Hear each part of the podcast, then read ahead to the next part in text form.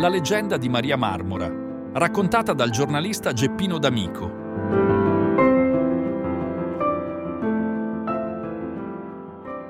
Ogni paese che si rispetti ha le sue storiche leggende. Che cos'è una leggenda storica? È quella in cui la fantasia popolare deforma profondamente i dati della realtà per un fine in qualche modo utilitario e diretto o ad integrare notizie sulle origini storiche di un gruppo o a dare valore ad avvenimenti della vita sociale, oppure ad esaltare e rendere tipiche le vicende storiche di un popolo. Spesso si intrecciano con vicende legate alle storie che riguardano il castello del paese.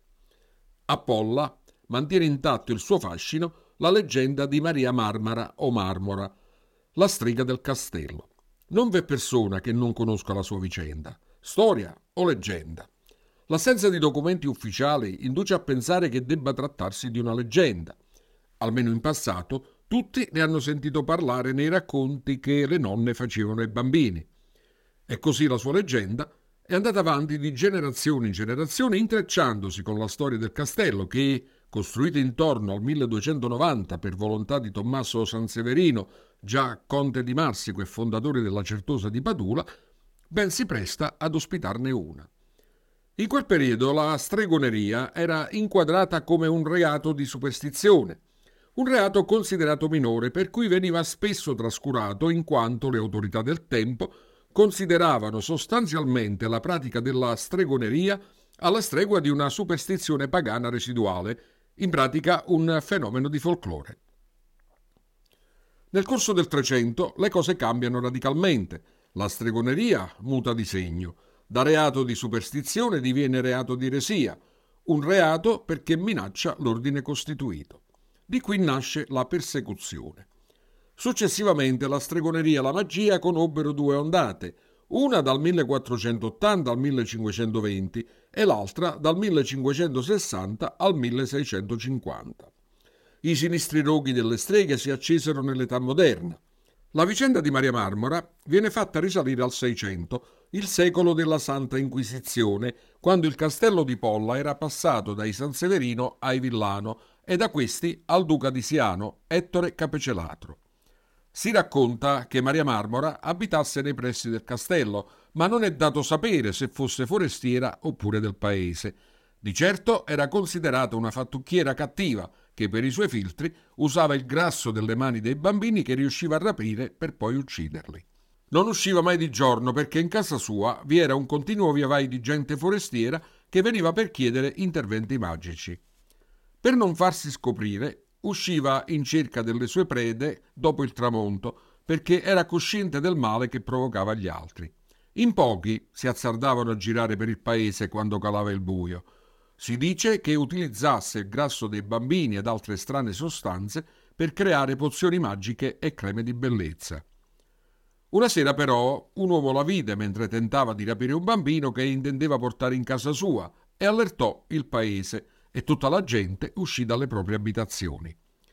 Furono chiamati i gendarmi che la trasferirono nelle carceri del castello. Processata in tempi record, fu condannata a morte.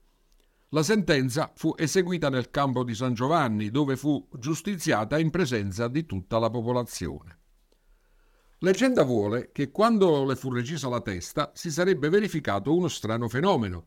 Testa e corpo continuavano a muoversi. Da allora si sviluppò la convinzione che il suo spirito malvagio continuasse ad agitarsi nei sotterranei del castello. Da allora la leggenda di Maria Marmora è stata utilizzata come spauracchio dei bambini troppo vivaci per farli stare buoni o per impedire loro di uscire di casa. In tema di stregoneria nel nostro territorio va evidenziato un unico episodio storico. Negli archivi dell'antica diocesi di Capaccio sono custoditi gli atti relativi ad un solo processo a carico di una donna accusata di stregoneria. Il suo nome era Angelella Russo, originaria di Laurino ma residente a Sala Consilina. Ad accusarla davanti all'autorità ecclesiastica furono tra gli altri due coniugi che testimoniarono e giurarono sull'attività di fattucchiera svolta da Angelella. A definire la strega fu anche il marito, Silagio Caparro, che viveva con lei e con il figlio Paoloccio. Angelilla fu accusata di essere fattucchiera, ruffiana, ianare, incantatrice, donna di malavita, di malafama, di malacoscienza, cattiva, superstiziosa, indemoniata. Siamo agli albori del Seicento e in quegli anni, considerati i più tristi e i più oscuri della storia della superstizione e della caccia alle streghe, i processi per sortileggi, fatture, pratiche magiche e stregonerie di certo non mancarono. Secondo l'accusa, Angelella era stata scacciata da Laurino proprio per la sua attività di fattucchiera. A Sala fu processata dal vicario generale che la tenne carcerata per diversi mesi e la sottopose anche alla tortura della corda, ma lei non confessò e perciò fu liberata. Altro processo nel 1607 dinanzi al governatore della terra di Sala, ma dopo tre mesi di carcere scontato per le sue fattucchiarie, riuscì a farsi liberare. Purtroppo nulla sappiamo circa l'esito del terzo processo celebrato a Diano. Fu condannata oppure prosciolta dalle accuse ancora una volta. L'interrogativo rimane, ma gli storici propendono per l'assoluzione. Per preparare incantamenti e fatture si utilizzavano diversi oggetti.